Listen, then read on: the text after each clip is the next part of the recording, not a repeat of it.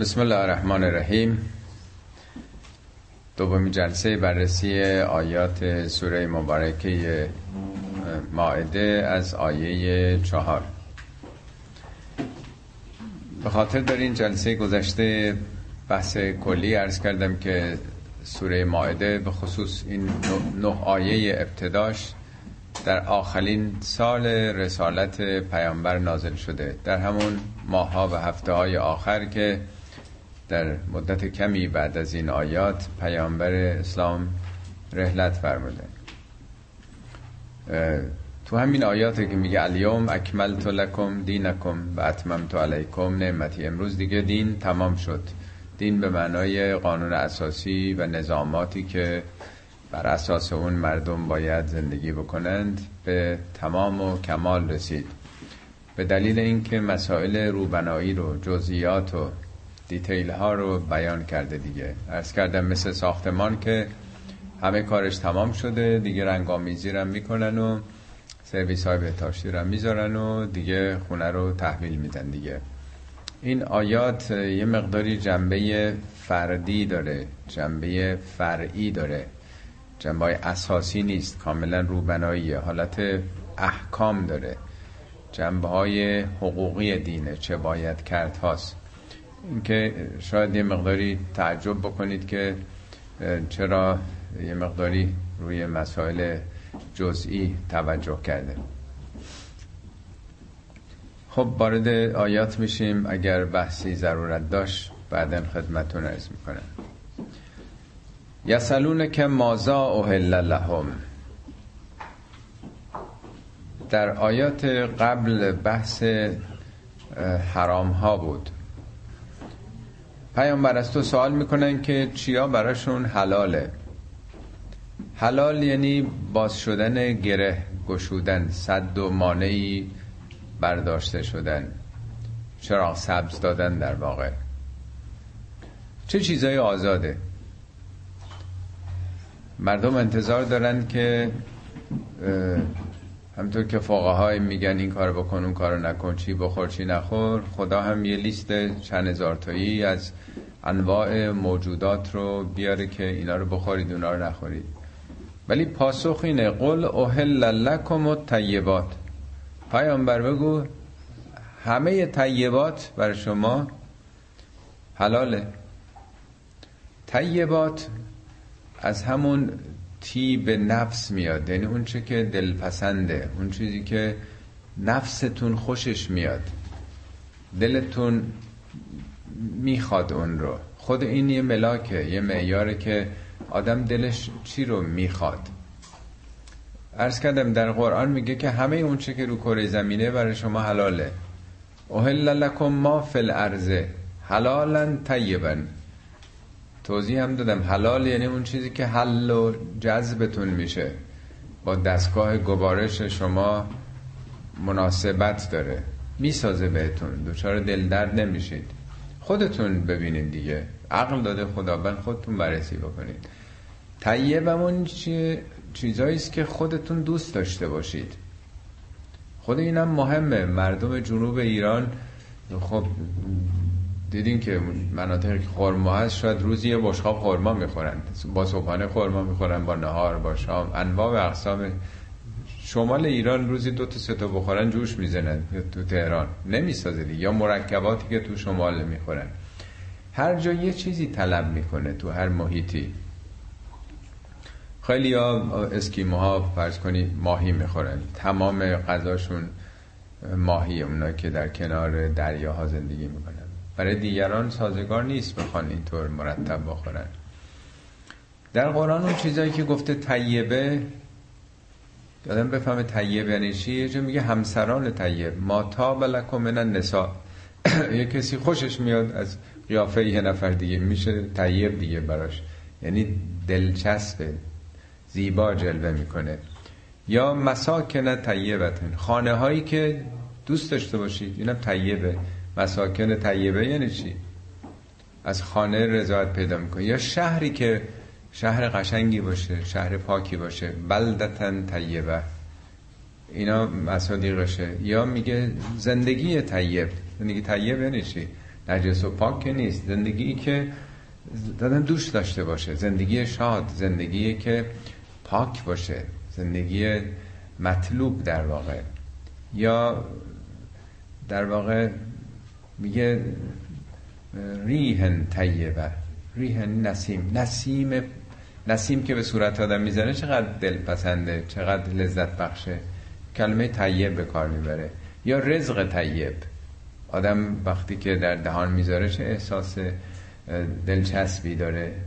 پس کل... پس طیبات برای شما پاکه؟ یعنی همه اون چیزایی که دلتون می‌خواد. اگر یه چیزی بدتون آمد دفعه عرض کردم شما جلو غربی ها کله پاچه بذارید اصلا چشمشون رو میبندن می‌خوان روشون رو برگردونن. خب این سازگار نیستش. وقتی آدم یه چیزی رو دوست نداره درست جذبم نمیشه. جذب شدن تنها مسئله فیزیکی نیست روح و روانم خیلی نقش داره. نمی‌دونم چقدر تجربه کردید شما یا نه دقت کرده باشید. وقتی که خونه کسی رفته باشید نزدیکانتون توی مجلسی میشینید غذا با هم می‌خورید خیلی راحت در اون غذا هضم میشه. شما نصف اونم تو منزلتون نمی‌تونین غذا میل بکنید شب آدم میره مهمونی ها چقدر مفصل هم غذا می‌خوره. اگه یک سوم تو خونه خود شب بخوره اصلا خوابش نمی‌بره. این منظوری نیست که خب شما پولش خودش نداده. اینی که توأم با لذت بوده توأم با گفتگو بوده مجلس انسی بوده خیلی بهتر. سفره جدید آرایش جدید. بشخابا ظرف همه اینا اثر می‌ذاره. پس طیبات همون است که اولا خودتونم دوستش دارید. هم حل و جذب بشه هم به حال مطلوب شما باشه. حالا یه عده آمدن دیگه هی برای ما تعیین تکلیف می‌کنن اینو بخور اونو نخور. ولی قرآن که گفته همه چی حتی دریارم گفته سید البحره و تعامهو هل لکن سید دریایی و خوردنش بر شما حلاله. یعنی هر چی که سید بکنید هر چی رو که خودتون پسندیدید. دیگه نمیگه که بالدار باشه فلس داشته باشه نداشته باشه. خب علاوه بر طیبات و ما علمتم من الجواره مکلبین.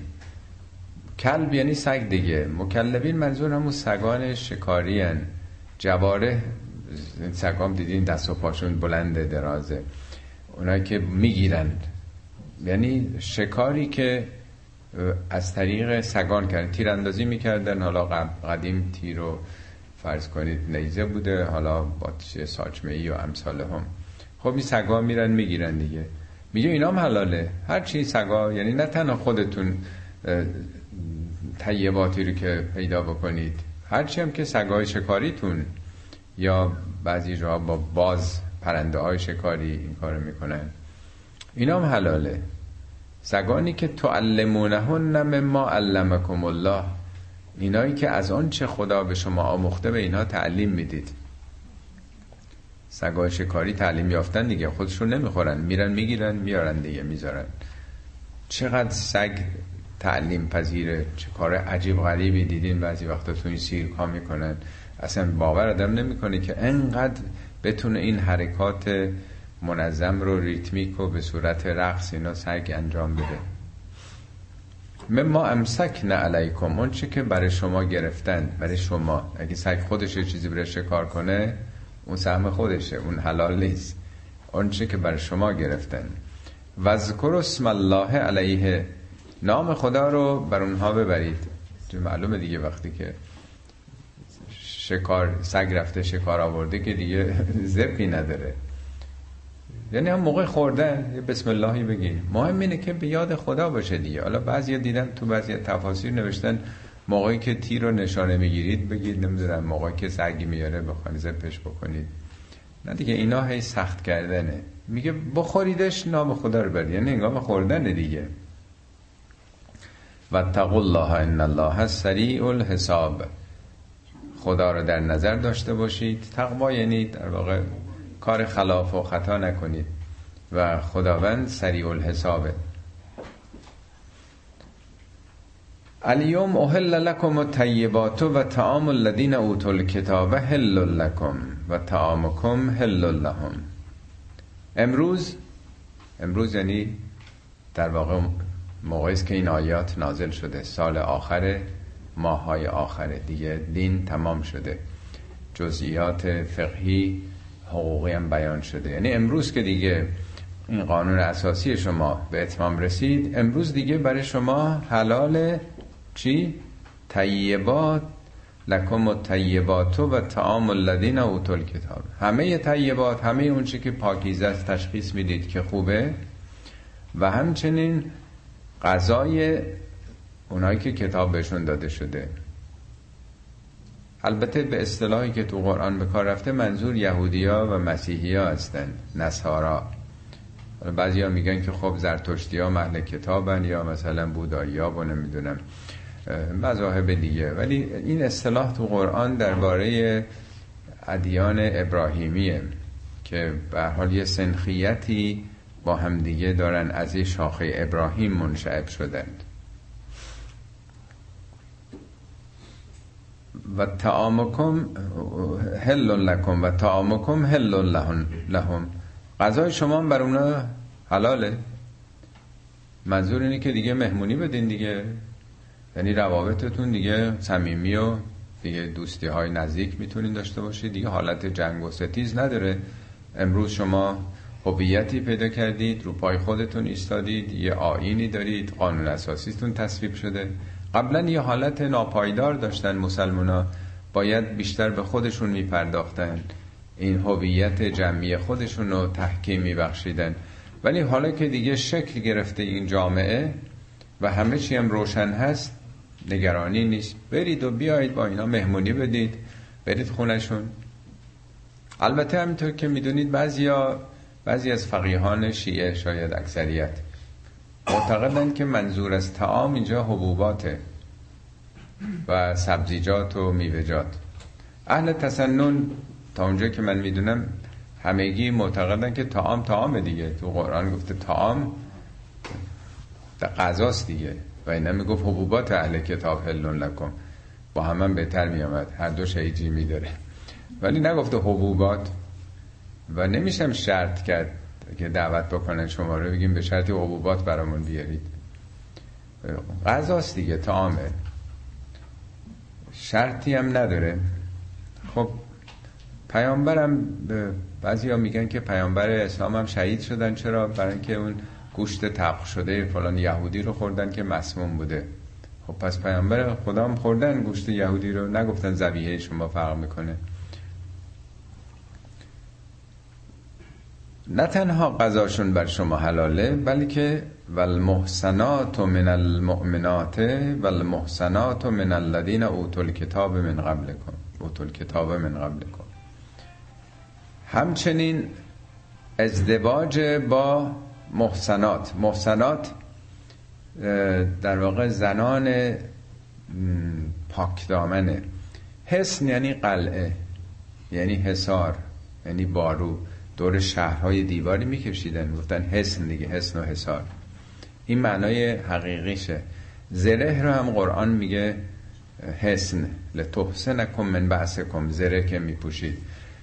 این سیلوهای گندم رو هم قرآن یوسف که این گندم ها رو نگر میداره برای هفت سال همین واژه رو به کار برده. از نظر معنای حقیقی پس حسن یعنی یک نوع حساری که نگه داره. معنای مجازیش افته.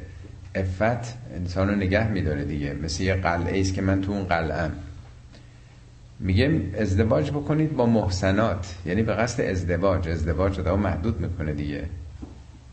نه به صورت آزاد بی بند و بار. برای نگهداری. یعنی با افت به قصد تشکیل خانواده واحد خانواده ازدواج بکنید با کی؟ با مؤمنات. منظور از مؤمنات زنان مؤمن زنان در واقع مسلمان. و المحسنات من الذین اوتوا الکتاب من قبلکم. همچنین زنان پاک دامن اهل کتاب قبل از خودتون یعنی یهودیا و مسیحیا. یعنی با دختران یهودی با دختران مسیحی همه فقها معتقدن که میشه ازدواج کرد. البته بعضی چون خیلی سختگیرن میفرمایند که باید اونا مسلمون بشن. خب اگه مسلمون بشن که دیگه اهل کتاب نیستن. مسلمون شدن دیگه. جزء مسلمون ها بودن. یعنی میگن اگر مسلمون بشه میشه باهاشون ازدواج کرد. اکثر فقها معتقدن که این حکم برای مردان داده شده که می‌تونن با دختران یهودی یا مسیحی ازدواج بکنن. میگه اینجا که نگفته مردان. ولی نمی‌دونم چرا توجه نمیفرمایند که هیچ جای قرآن به زنان نگفته شما برین خواستگاری. یعنی رسم جوامع پیشین و همچنان امروز هم هست که مردا میرن خواستگاری.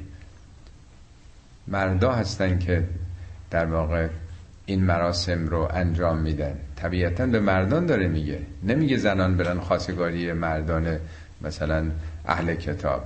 اصلا صورت خوشی نداشته. هنوزم لاغل تو فرهنگ جامعه ما صورت خوشی نداره.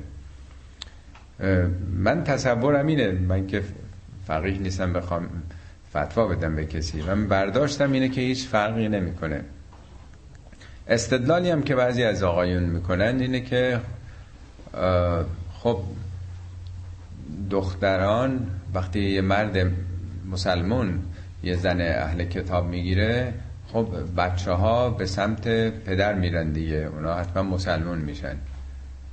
این قضاوت مربوط به دوران مرد سالاری نظام قبیله که به زور مردا تعیین تکلیف می‌کردن. یعنی زندگی ها بر محور معیشت منبع درآمد میگشت. چون مرد کار می‌کنه پول در میاره پس بچه ها هم تعیین تکلیف می‌کنه. اصلا آزادی هم مثل اینکه قرار نیست که باشه که اونا انتخاب کنن. آقای خون است مرد سالاری که باید انتخاب کنه. در حالی که منطقا و به تجربه اینطور نشون داده شده که بچه ها عمدتا به سمت مادر گرایش پیدا می‌کنن. هم اون احساس و عاطفه ای که به حال مادر بیشتر مبذول می‌کنه و هم وقت بیشتری که مادر صرف فرزندان می‌کنه. علقه ای که وجود داره تو خانواده با مادر بیشتره. بنابراین اگر یک زن مسلمان با مرد غیر مسلمان ازدواج بکنه احتمال اینکه بچه هاشون مسلمان بشند خیلی بیشتره به نظر بنده تا اینکه برعکس باشه. یعنی اون منطق حداقل از نظر بنده خیلی درست نمیاد. در هر حال من خواستم نظریات رو عرض کنم. البته شاید اصلا مسلحت هم نباشه خدا اجازه داده چون ازدواج توافق دو طرفه است. خب فردا بچه ها بزرگ میشن می‌خوان پدر می‌خواد بذارتشون فرض کنی تو مسجد ببره مادر می‌خواد ببره کلیسا غسل تعمید بدن. این میگه قرآن بخون اون میگه انجیل بخون. یعنی اگه قرار باشه که توافقهایی تو زندگی باشه احتمال اختلافات بیشتر خواهد بود اگه هر دوشون جدی باشن در دین و آین خودشون. ولی برها قرآن اجازه داده هر چقدر سختگیری هم بخوایم ما بکنیم قرآن میگه با اونا می‌تونین ازدواج کنی. این جزو چند تا آیه آخر قرآنه. یعنی آخر قرآن با این خبر شیرین از نظر مناسبات بیرونی تمام شده قرآن. رفت آمده با دیگران با کسانی که دیگراندیشن آین دیگه ای دارن. و ازدواج با اونها. دیگه از این بیشتر چی می‌خواد که آدم باز بکنه وجودشو و با دیگران انقدر ارتباط گسترده پیدا کنه؟ این آخرین آیه یا از چند تا آیات آخر قرآنه که چنین وسعت نظر و انشراح صدری رو القا کرده. خب پس میگه با اینا می‌تونین ازدواج بکنین به قصد تشکیل خانواده. اونم مشروط بر این که مهرشون رو بدید. ازا آیتیتموهن اجورهن. بعضی فکر کنم اجور یعنی همون سیغه مثلا پولی بدی و مثلا ساعتی با هم باشیم. ولی قرآن این کلمه اجور جمع اجره. اجرشون رو بدی یعنی مهرشون رو. در جای دیگه قرآن هم هست اینجا. اینجا میگه که اجورشون رو بدین مهریهشون رو بدین نهلتن. نهلتن یعنی همینطوری که زنبور اصل اصل خالص رو میده. یعنی با میل و رغبت با شیرین در واقع تقدیم بکنین. حالا اون چه که تو ایران مطرحه معمولا مهر رو می‌ذارن به حساب اینکه خب هر وقت جدا شدیم اندل مطالبه می نویسن ولی اینطور معمول نبوده در زمان اسلام. یعنی همون موقع موقع ازدواج باید پرداخت بشه. علت اینه هم که نمیدن در این روزگار برای اینکه انقدر نرخار بالا می‌ذارن اصلا ازدواج صورت نمی‌گیره اگه بخوان بپردازن. شاید 99 درصدش نمیشه اصلا.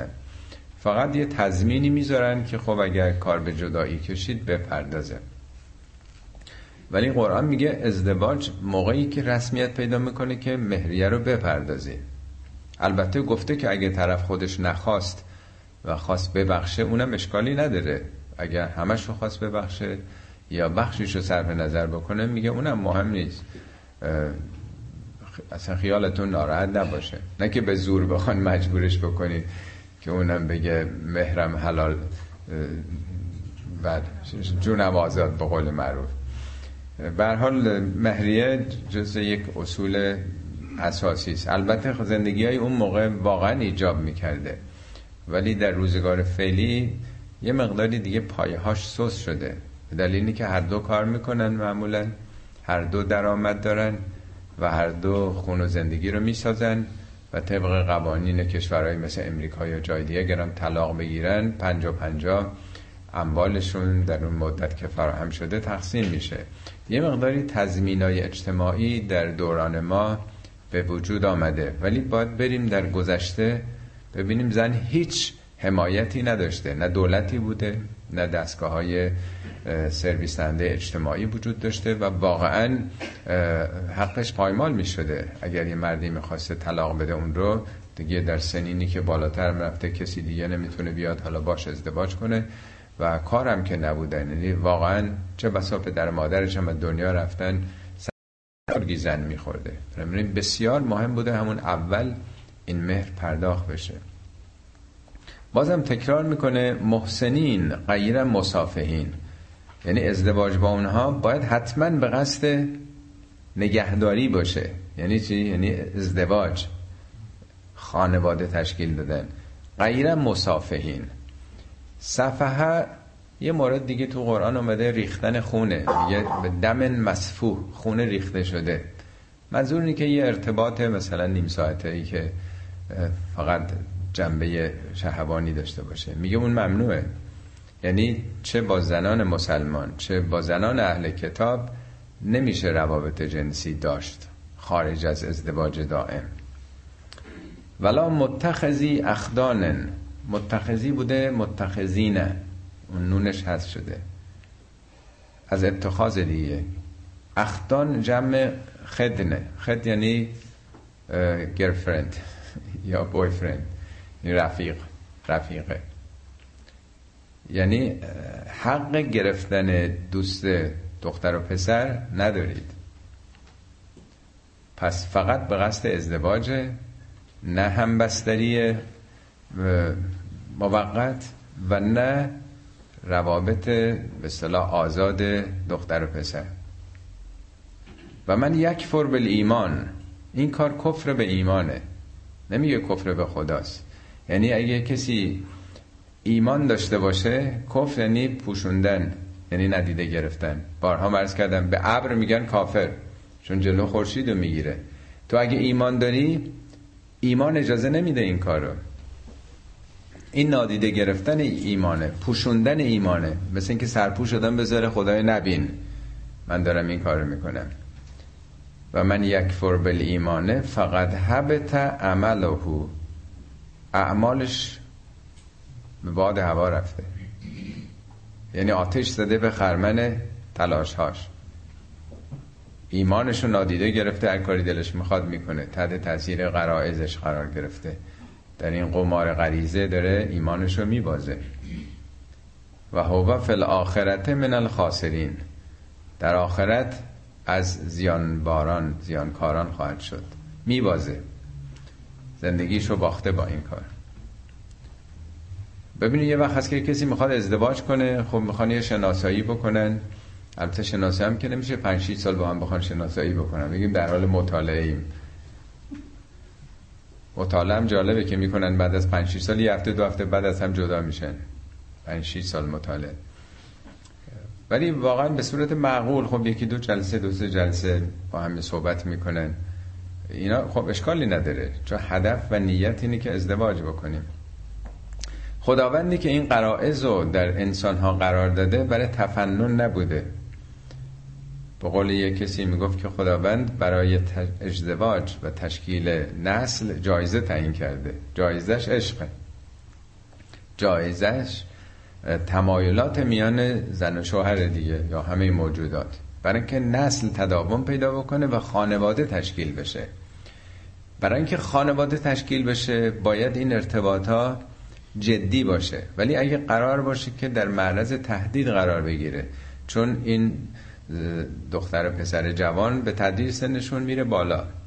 اگر در جامعه در اختیار باشه هم زن در خطر اون دختر در آینده خب کسانی خیلی بهتر خوش اندامتر خوش پولدارتر خوش اخلاقتر از شوهر خودش می‌بینه بیرون و هم مرد در محیط کارش یا جامعه بنابراین بسیار در خطر قرار می‌گیره. کانون خانواده که باید اونجا نوباوگان نسل جدید پرورش پیدا بکنند.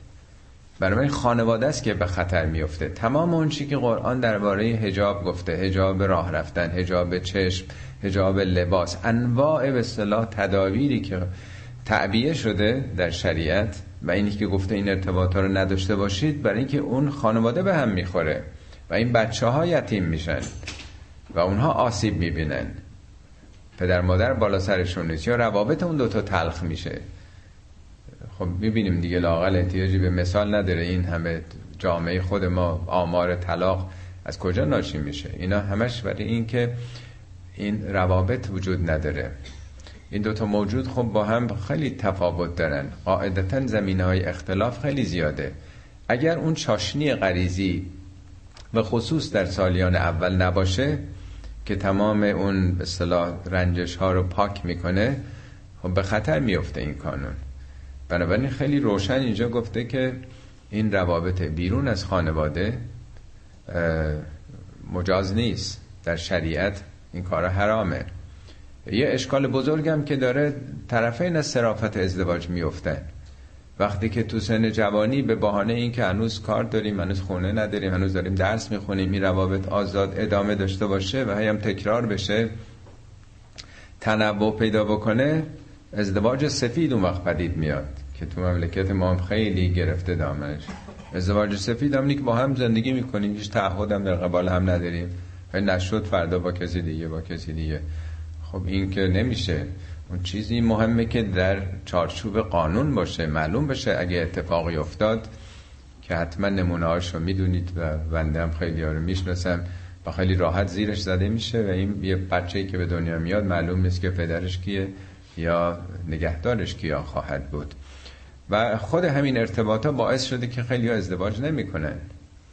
اصلا نیازی دیگه ندارن. مثل آدمی است که به حال به جای که غذا بخوره هی نوک می‌زنه به قول معروف و صبح تا شب تو محل کارش یا هر جایی خورده خورده از این تنقلات می‌خوره دیگه. خب این دیگه فایده نداره که به نفع جسمش و روحش نیست. یا ایها الذین آمنو اذا قمتم الى الصلاه فغسلوا وجوهکم و ایدیکم الى المرافق. آیه بعد باز از جنبه های روبنایی دیگه رو مطرح کرده. ای کسانی که ایمان آورده اید. که عرض کردم تو جلسه تو این سوره بیش از همه سوره های قرآن یا ایها الذین آمنوس جامعه ایمانی که شکل گرفته فعلا دستورات احکام شما خودتون ایمان آوردید لازمه ایمان اینه که حالا این مقررات رو رعایت بکنید. اذا قمتم الى وقتی برخواستید از خواب بیدار شدید بلند شدید برای نماز فقسلو وجوهکم. صورتتون رو بشورید. قسل نه به اون معنای شرعی که میگن. قسل یعنی شستن.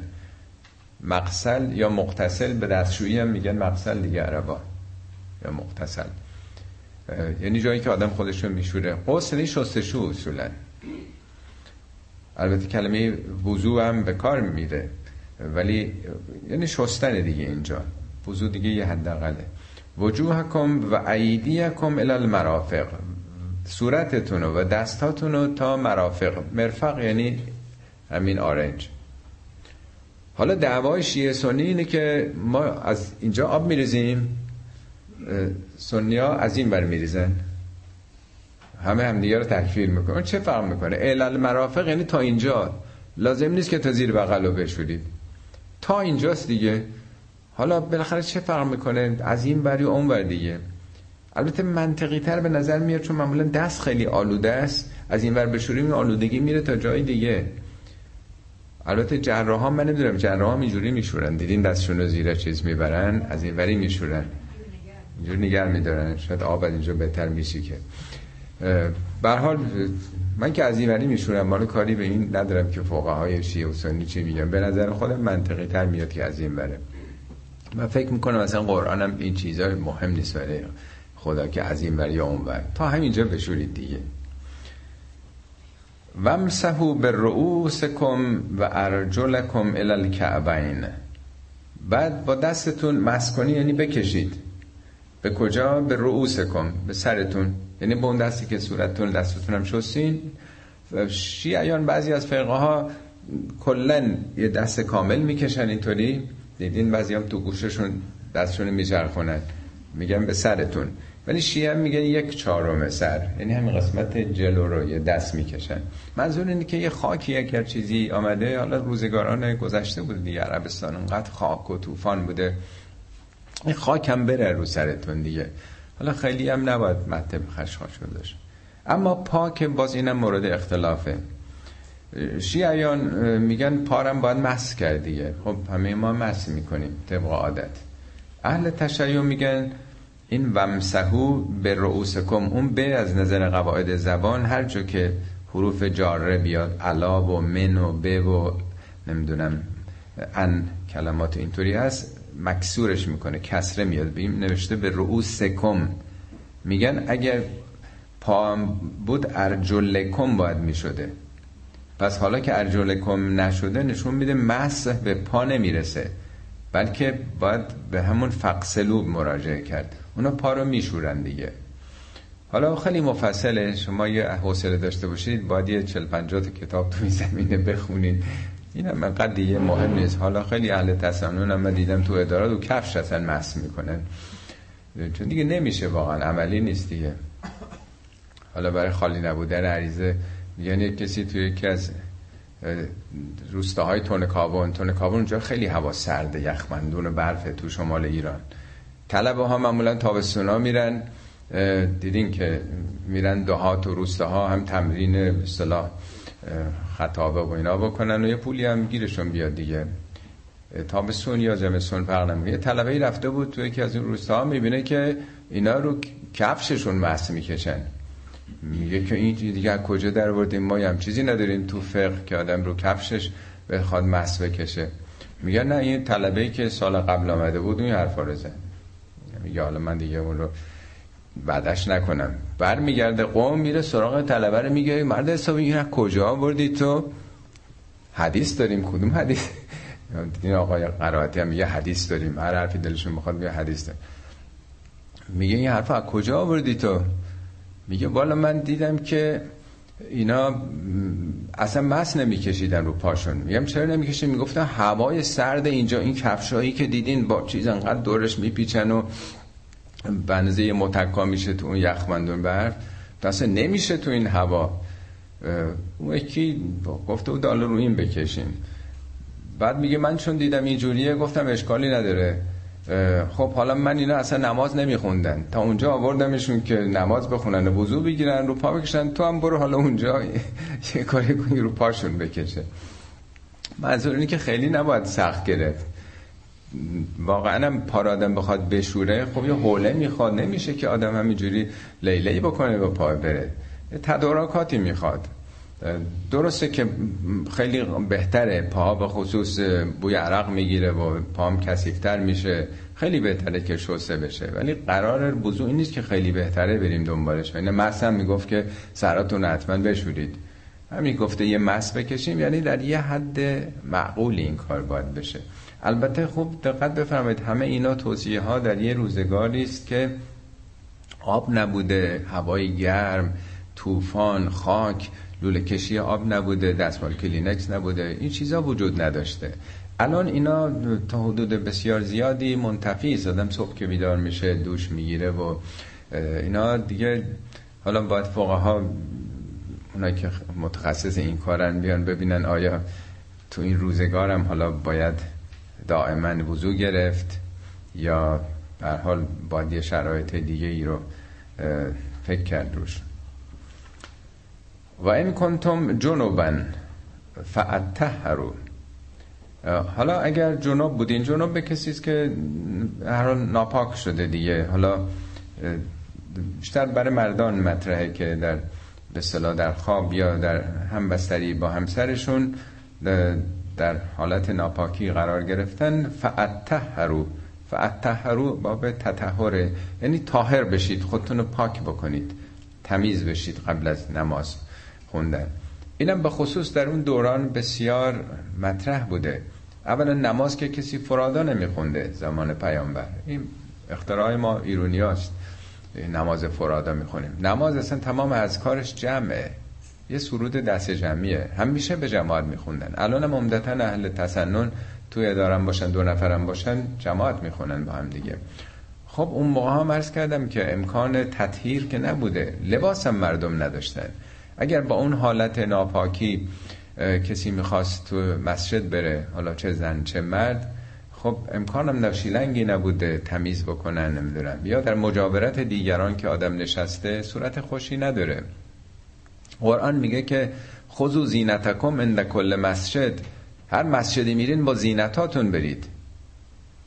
آقایون حالا میگن زینت حرامه. ولی قرآن میگه با زینت برید. یعنی لباس های فاخرتون با بهترین آرایشات و برای اینکه یک اجتماع همفکران هست. حالا تو اونجا آدم با لباس ناپاک و لباس ملکوک بره حالت خوشی نداره دیگه. به خاطر همین میگه خودتون رو تمیز بکنید. و این کنتم مردا حالا اگه مریض هستید او علا سفرن یا در مسافرتین. او جا احد منکم من القائد یا یکی از شما از قائد به معنای زمین پسته زمین گوده. اون موقع خونه هایی مثل حالا نبود که اتاق خواب و لیوینگ روم و نمی‌دونم بثروم و نمی‌دونم این حرفا باشه. خونه ای نبود زندگی چادر نشینی یا یه اتاق یه جایی. معمولا می‌خواستن غذای حاجت بکنن می‌رفتن دور. یه جایی که پست پایین, پایین باشه گودالی باشه. کسی نبینه دور از چشم باشه.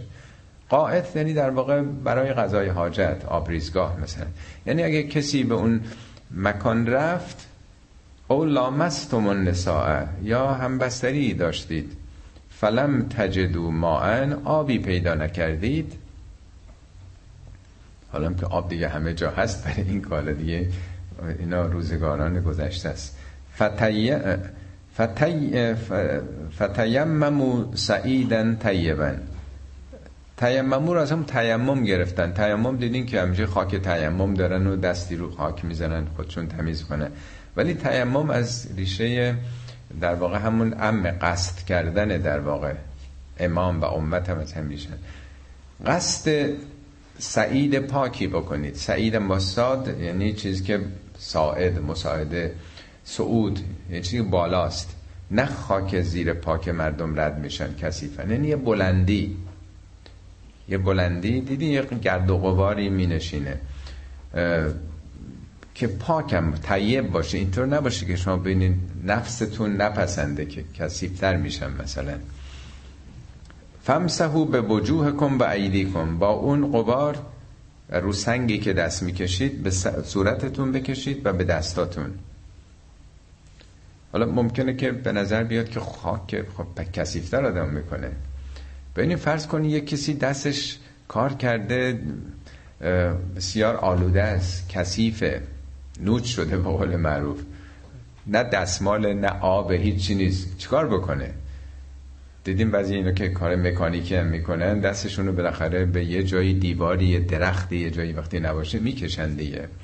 همه اینا توی شرایطی است که آب نیست و روزگار گذشته وسایل بهداشتی هم وجود داشته. میگه اگه آب پیدا نکردید به یه جای بلندی دستتون رو بکشین به سر صورتتون. قاعدتا وقتی دست آلوده است مگس و پشه و همین هم جمع میشه؟ لاقل اون آلودگی پاک بشه. البته همونطور که می‌دونید آب و خاک و خورشید جز پاک کننده ها هستن و در بسیاری از چیزای قبیلگی قدیم زخمم می‌شد خاک رو چیزشون زخمشون میپاشنه خاک اگر تمیز باشه اونم حالت خودش آلوده نباشه میکروب نداشته باشه. بسیاری از به زخم ها با همین خاک در واقع میپوشوندن. جلوی اون خون و اینا در واقع گرفته میشه و ترمیم می‌کنه. به حال اینا در زمان ما که دیگه کاربردی مثل خیلی احکام دیگه نداره. یعنی زمان دیگه حل کرده این مسائل ما یرید الله لیجعل علیکم من حرجن. خدا نخواسته بر شما سخت بگیره. حرج یعنی شما رو در تنگنا در فشار قرار بده. ولکن یرید لیطهرکم. خدا خواسته تا شما رو پاک بکنه. ولی یتم نعمته علیکم. نعمتش رو بر شما تمام بکنه. لعلکم تشکرون. برای که شکر نعمت بکنید. شکر یعنی بهره برداری درست از نعمت. سالم باشید پاک باشید که بتونید درست کار بکنید درست زندگی بکنید. و ذکروا نعمت الله علیکم و میثاقه الذی واثقکم به. به یاد بیاورید. ذکر مقابل نسیانه. یعنی یادتون نره. فراموش نکنید اون نعمت خدا رو بر شما. این نعماتی که خدا بر شما داد که شما یه ده آدمای جاهل بودید بچهاتون رو در خاک می‌کردید دزدی می‌کردید غارت می‌کردید حالا یه امتی شدید هدف دارید جامعه و قانون اساسی پیدا کردید. و میثاق الذی واثقکم به به یاد اون میثاق خدا میثاق یعنی پیمان. قراردادی که خدا با شما بسته باشید. یادتون نره شما با خدا پیمان بستید. ما کی با خدا پیمان بستیم؟ یا اون مسلمان ها کی با خدا پیمان بستند؟ از قلتم سمعنا و اطعنا. همون موقع که گفتین شنیدیم و اطاعت می‌کنیم. یعنی وقتی یه کسی میگه من ایمان آوردم لازم نیست حتما امضا بکنه یه فرمی رو پر بکنه. حالا تو روزگار ما اینطوریه. اون موقع خیلی به حرفشون به قولشون احترام میذاشتن. لاقل غیرت ها تو این زمینه ها بسیار قوی بود. یعنی همینی که اعتراف زبانی کردید. از نظر عقلی پذیرفتید این آینو و قلبتون تمایل پیدا کرده همون امضاست با خدا. لازم نیست که خدا سندی از شما سند سفیدی گرفته باشه. همین امضاست. امضای در واقع آرمان و عقیده است. و از خدا پروا کنید که مسلما خدا به نهان سینه ها آگاه است. و الله ان الله علیم به ذات صدور. صدور نمیگه به ذات قلب چون سینه به صلاح نماد ظرفیت انسانه. بعضی جا میگه لم نشرح لک صدرک سینه تو رو گشاده کردیم. یا زیغ صدر. یعنی شخصیت بعضی ها خیلی بسته است تنگ بعضی هم خیلی شخصیت باز دارن اوپن ماینددن قرآن صفات رو به سینه نسبت میده. کبر و ترس و نیاز و مخفی کاری. خیلی چیزا. تو قرآن 44 بار این واژه صدر اومده که حالا تو پاورقی توضیح دادم که اگه علاقه داشتید اونو می‌خونید. خیلی وقت اونو نمی‌گیرم. یا ایها الذین آمنو کونو قوامین لله شهداء بالقسط. اینم بازیه. ایها الذین آمنوی دیگه. ای کسانی که ایمان آوردید. کونو قوامین لله شهداء بالقسط این از آیات کلیدی بسیار مهم قرآنه. قوامین یعنی چی؟ قوام از همون ریشه قیام دیگه. قیام یعنی برخواستن. قوام کسی است که ایستاده است. تو قرآن این کلمه رو دو بار دیگه به کار برده. یه جو میگه الرجالو قوامون علی النساء. مردان بر زنان قوامن. حالا بعضی ها برداشت کردن که یعنی ما رئیسیم. ولی قوام یعنی کسی است که مراقبه. دیدین معمولا مثال یه بارم زدم. یک گروه مرغ و خروس که دیدین. خروس ها میشه وایستادن بالا رو نگاه می‌کنن مواظب خطر هستن مرغا هدونه میچینن. اون مراقبه به ازای هر ده تا دونه که اونا میچینن یکی هم این خروس ها بر نمیدارن اگه دیده باشه یعنی کاملا پرنده ها اینجوری. ایستادن و مراقبن. یعنی حامیان یعنی محافظن.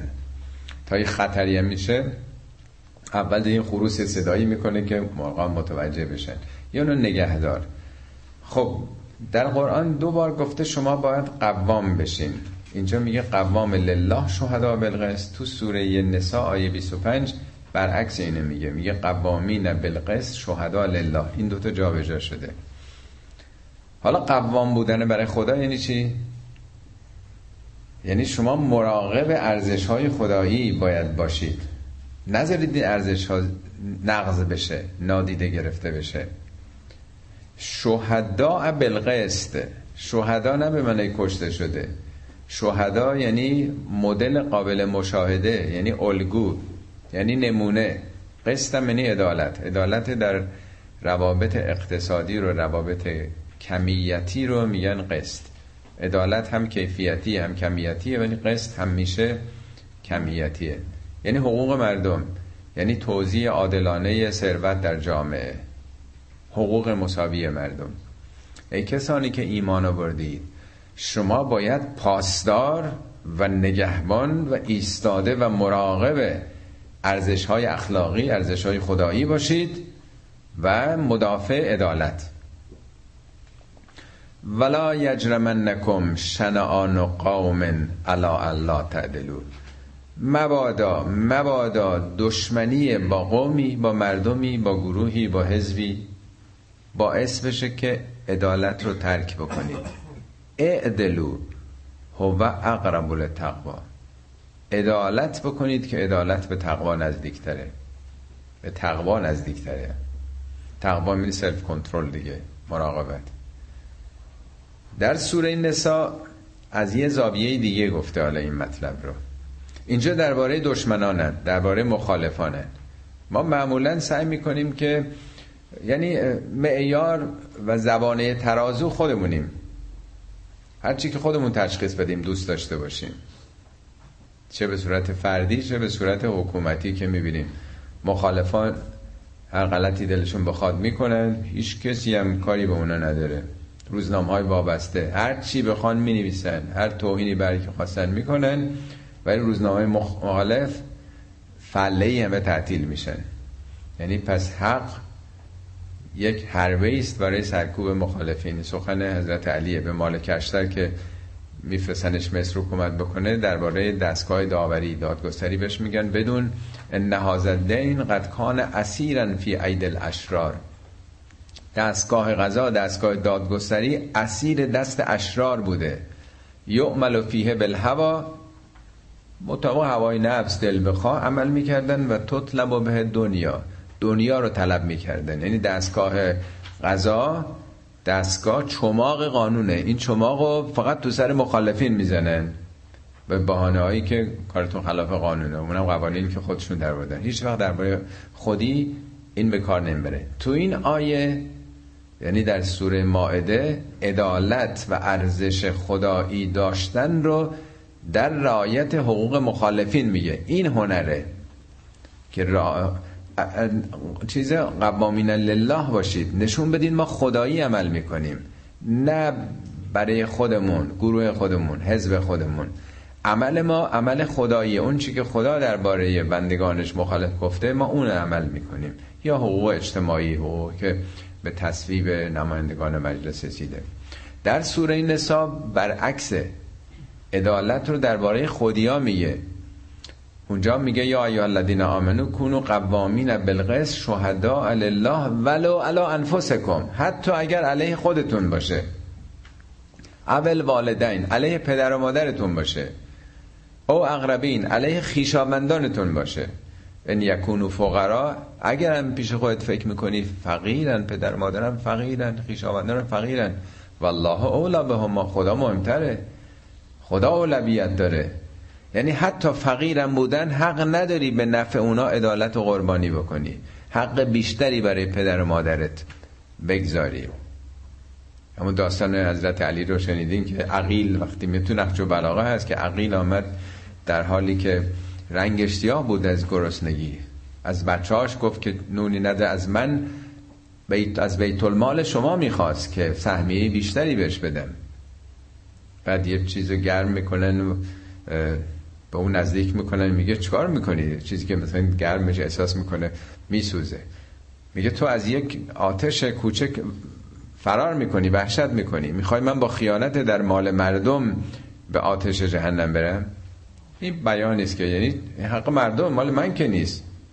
خودم بیا سهم خودم بده حق مردم من نمی‌تونم به تو بدم. اینو بهش میگن عدالت که حتی به برادر نیازمند و فقیر خودش حاضر نیست که کوچکترین سهمی اضافه تر بده. و الله ان الله خبیر به ما تعملون. خدا رو در نظر داشته باشید که خدا خبرست به اونچه که عمل می‌کنید.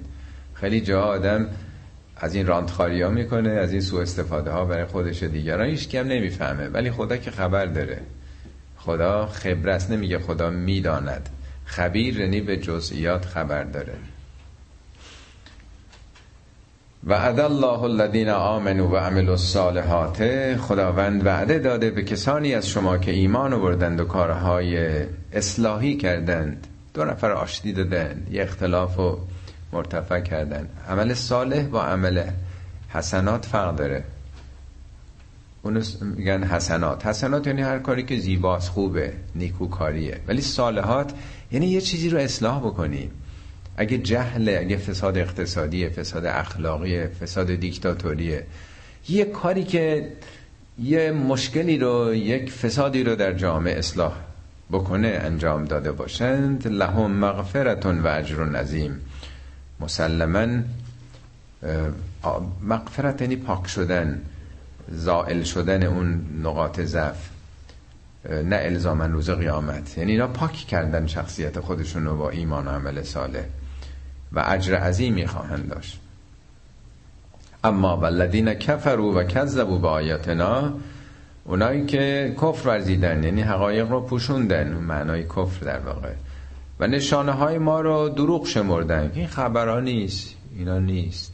قبول نداریم. که اصحاب الجحیم اینا اصحاب دوزخند. اصحاب بارها مرز کردم آدم با هر چیزی که دمخور باشه اصحاب اونه. اصحاب الهجر اونایی که تو منطقه کوهستانی زندگی می‌کنن.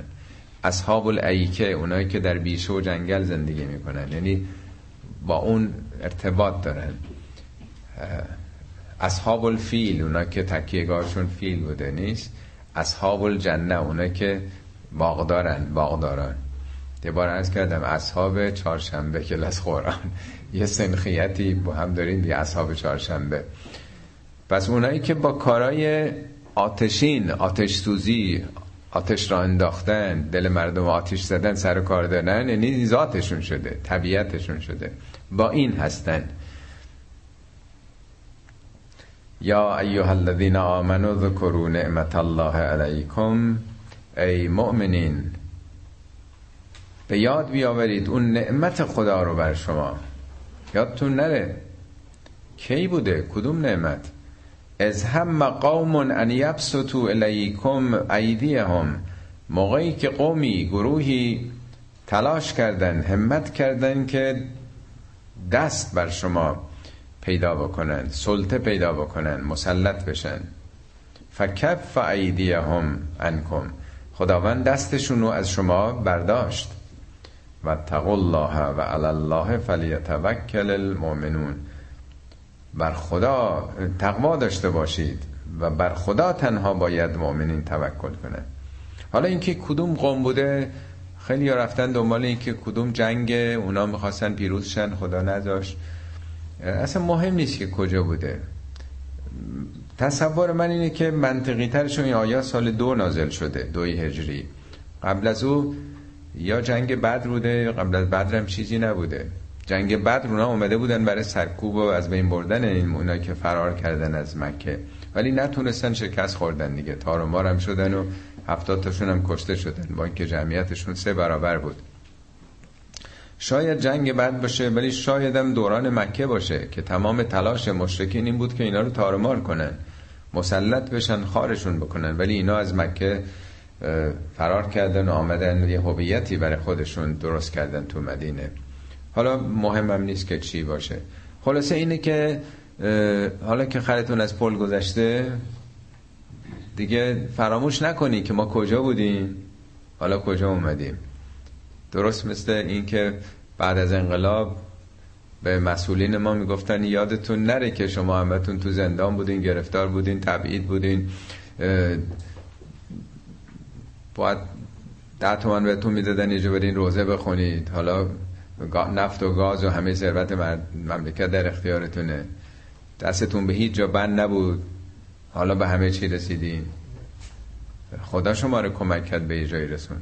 هم تو سوره انفال هم تو سوره های متعدد قرآن سوره نحل به خصوص.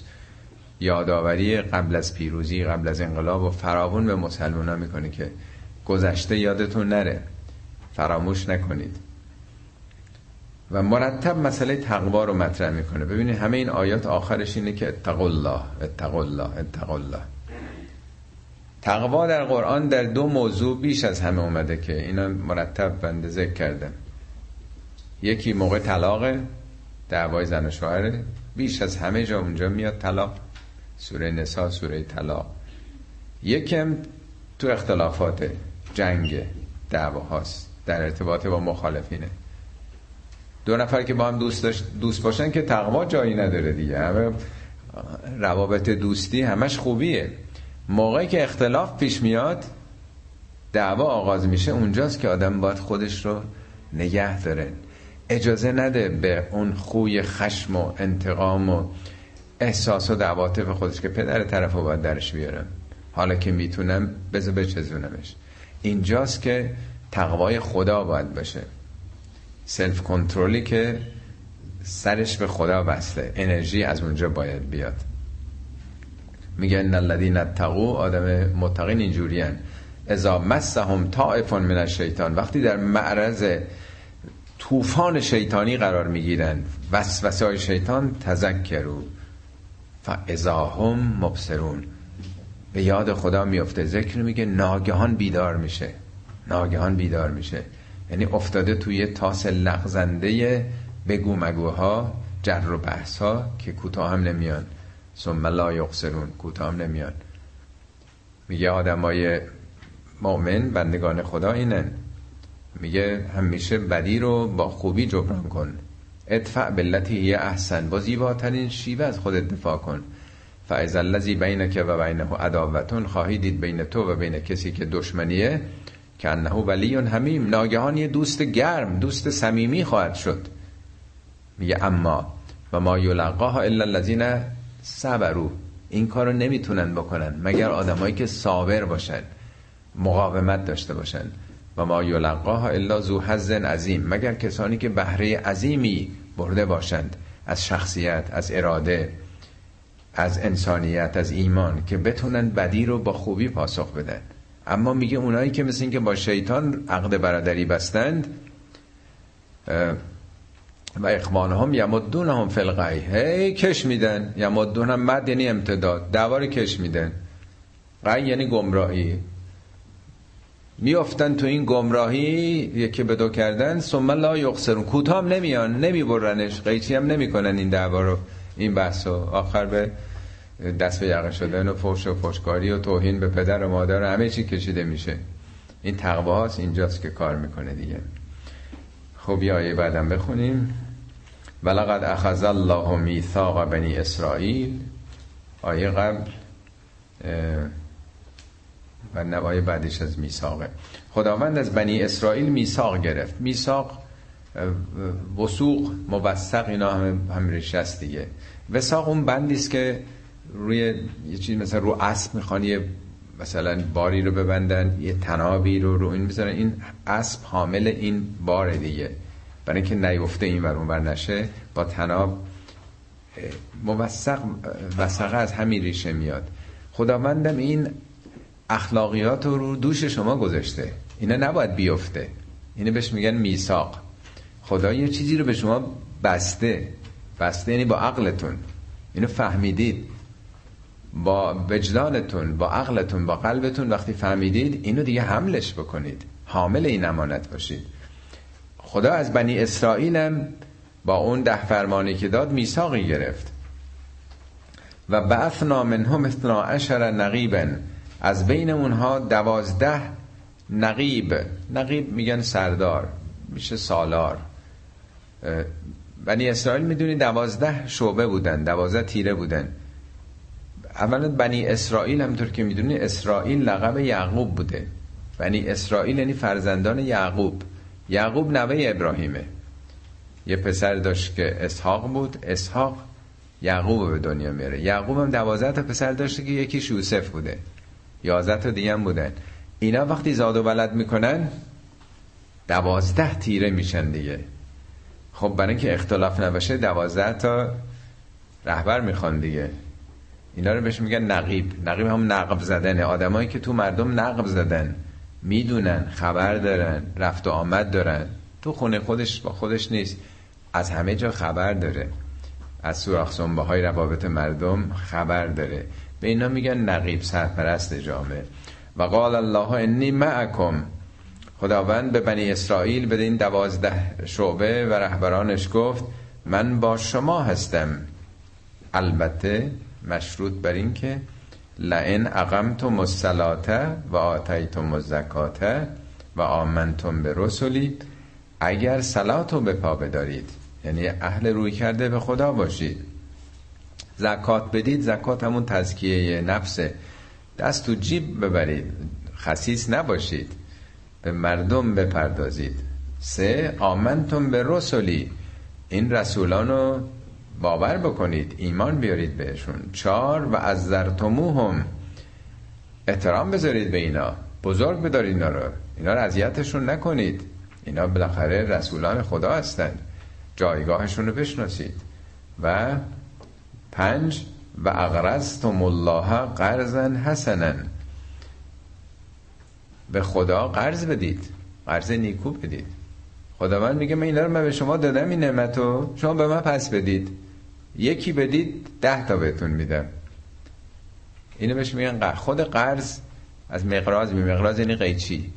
قیچی که پشم گوسفندو میچینن بهش میگن مقراض. دیدین؟ حیوانات پشم میچینن خودش هم سبک میشه دیگه راحت میشه دیگه. یعنی تابستون خفه میشه تو اون پالتو پوست زمستونیش. زمستون باید باشه تابستون باید. میگه مالتون رو قیچی کنید یه مقداریش رو دیگه. قرض هم از همون ریشه اومده. ولی چرا میگه قرض الحسنه؟ چون ما قرض که میدیم ملت هم می‌ذاریم. من نبودم تو چیکار می‌کردی؟ من بهت دادم. و یه جوری بالاخره به دیگران میگیم که خیلی بدبخت بودم خوب شد ما به دادش رسیدیم. آبروی طرف رو می‌خوایم ببریم. اینو بشه قرض الحسنه نمیگه. به دیگران بدید. البته قرض الحسنه تو فرهنگ ما یه معنای دیگه داره. یعنی قرض میدم که برگردونی. ولی نه این قرض این نیست که وام بهت میدم. البته وام هم خوب آدم بده. ولی قرض الحسنه همون انفاق دیگه. بله. پنجم بود. اگر چنین بکنید لعکفرن انکم سیاتکم بدیاتون یواش یواش پاک میشه دیگه. حالا نه که روز قیامت پاک میکنمش. همین حالا وقتی که آدم خب با خدا ارتباط داشته باشه به مردم بپردازه زکات بده ایمان به رسولان داشته باشه اهمیت و احترام قائل بشه برای اون بزرگان. قرض به مردم بده خب دیگه بدیاش شخصیتش عوض شده دیگه. ولا ادخلنکم جنات تجری من تحت الانهار و داخل بهشت هایی خواهید شد که نهرها از زیرش جاری هست. ارز کردم اینو بارها هم چل بار در قرآن این اصطلاح اومده. منظورم این باغ و بستان نیست این از زبان و فرهنگ اعراب 1400 سال پیشه. منظور زندگی سبز زندگی خرم. که عوامل سبز و خرمی از زیرش جاریه. یعنی اعمال شما عامل اصلی تداوم زندگی خواهد بود. فمن کفر بعد ذلک منکم فقد ضل سواء سبیل. اگر بعد از این همه توصیه ها و وعده ها کسی گمراه بشه خب راه وسط رو گم کرده یا چپ رفته یا راست رفته. این طریق به مستقیم رو فراموش کرده. صدق الله العلی العظیم.